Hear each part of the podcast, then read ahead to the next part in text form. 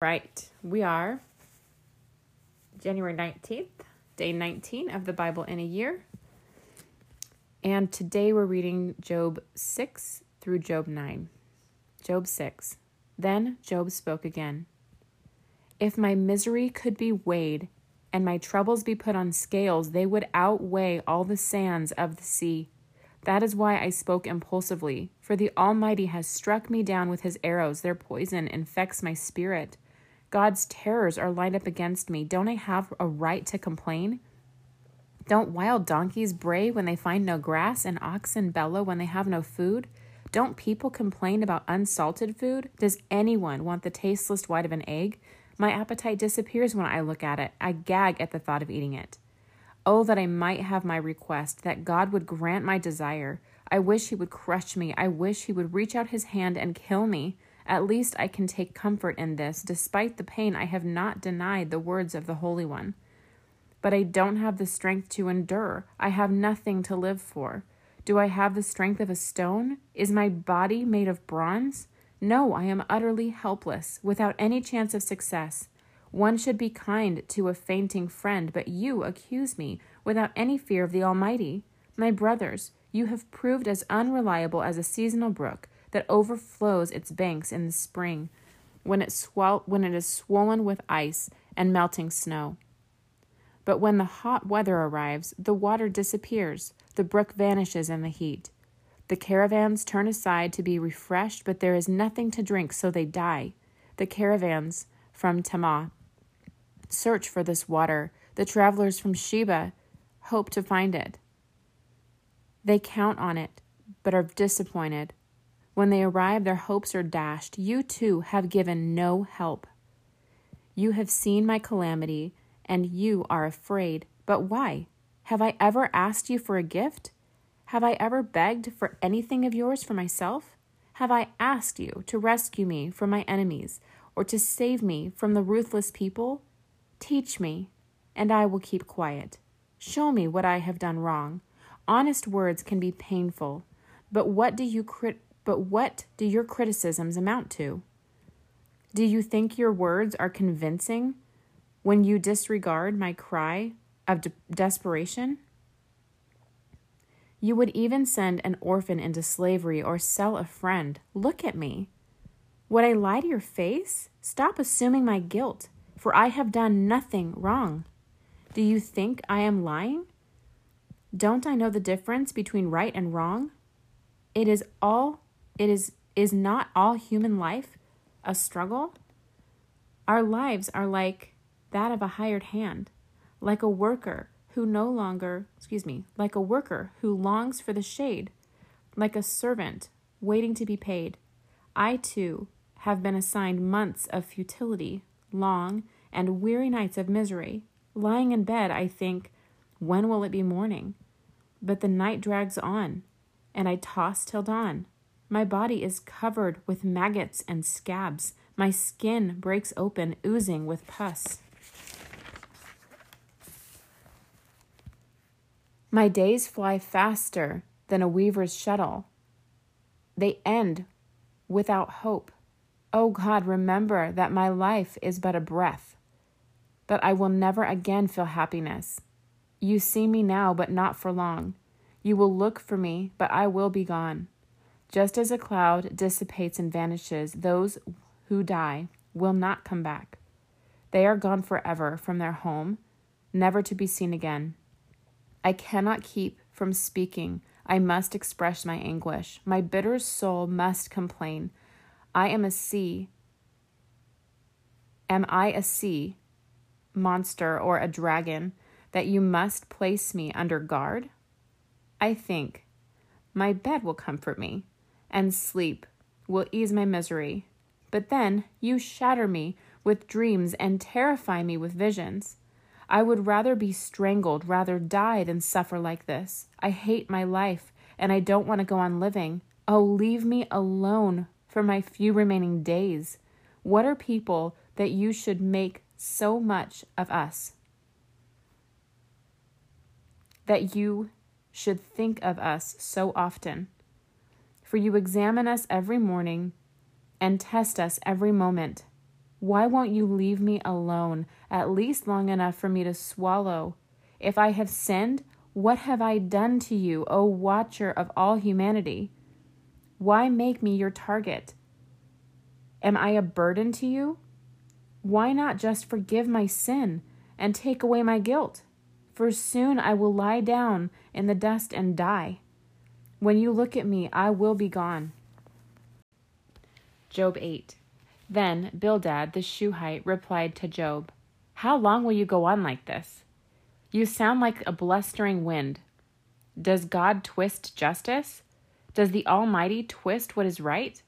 Your, ch- your children must have sinned against him, so their punishment was well deserved. But if you pray to God and seek the favor of the Almighty, and if you are pure and live with integrity, He will surely rise up and restore your happy home. And though you started with little, you will end with much. Just as the previous generation, pay attention to the experience of your ancestors. For we were born but yesterday and know nothing. Our days on earth are as fleeting as a shadow, but those who came before us will teach you. They will teach you the wisdom of old. Can papyrus reeds grow tall without a marsh? Can marsh grass flourish without water? While they are still flowering, not ready to be cut, they begin to wither more quickly than grass. The same happens to all who forget God. The hopes of the godless evaporate. Their confidence hangs by a thread. They are learning, they are leaning on a spider's web. They cling to their home for security, but it won't last. They try to hold it tight, but it will not endure. The godless seem like a lush plant growing in the sunshine, its branches spreading across the garden. Its roots grow down through a pile of stones. It takes hold of a bed of rocks. But when it is uprooted, it's as though it never existed. That's the end of its life. And others spring up from the earth to replace it. But look, God will not reject a person of integrity, nor will he lend a hand to the wicked. He will once again fill your mouth with laughter and your lips with shouts of joy. Those who hate you will be clothed with shame, and the home of the wicked will be destroyed. Job 9. Then Job spoke again. Yes, I know all this is true in principle, but how can a person be declared innocent in God's sight? If someone wanted to take God to court, would it be possible to answer him even once in a thousand times? For God is so wise and so mighty, who has ever challenged him successfully? Without warning, he moves the mountains, overturning them in his anger. He shakes the earth from its place, and its foundations tremble. If he commands it, the sun won't rise and the stars won't shine. He alone has spread out the heavens and marches on the waves of the sea. He made all the stars, the Bear, the Orion, and the Pleiades, and the constellations of the southern sky. He does great things too marvelous to understand. He performs countless miracles. Yet, when he comes near, I cannot see him. When he moves by, I do not see him go. If he snatches someone in death, who can stop him? Who, dec- who dares to ask, What are you doing? And God does not restrain his anger. Even the monsters of the sea are crushed beneath his feet. So who am I that I should try to answer God or even reason with him? Even if I were right, I would have no defense. I could only plead for mercy. And even if I summoned him and he responded, I'm not sure he would listen to me, for he attacks me with a storm and repeatedly wounds me without cause. He will not let me catch my breath, but fills me instead with bitter sorrows. If it's a question of strength, he's the strong one. If it's a matter of justice, who dares to summon him to court? Though I am innocent, my own mouth would pronounce me guilty. Though I am blameless, it would prove me wicked. I am innocent, but it makes no difference to me. I despise myself, innocent or wicked. It is all the same to God. That's why I say he destroys both the blameless and the wicked. When a plague sweeps through, he laughs at the death of the innocent. The whole earth is in the hands of the wicked, and God blinds the eyes of the judges. If he's not the one who does it, who is? My life passes more swiftly than a runner. It flees away without a glimpse of happiness. It disappears like a swift papyrus boat, like an eagle swooping down on its prey. If I decided to forget my complaints, to put away my sad face and be cheerful, it would still I would still dread all the pain. For I know you will not find me innocent, O God. Whatever happens, I will be found guilty. So what's the use of trying?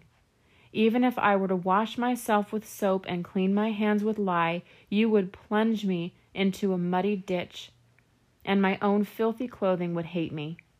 God is not a mortal like me, so I cannot argue with him or take him to trial. If only there were a mediator between us, someone who could bring us together. The mediator could take could make God stop beating me, and I would no longer live in terror of his punishment. Then I could speak to him without fear, but I cannot do that in my own strength. All right, that ends our reading for today, January 19th, day 19 of the Bible in a year. Thanks for listening.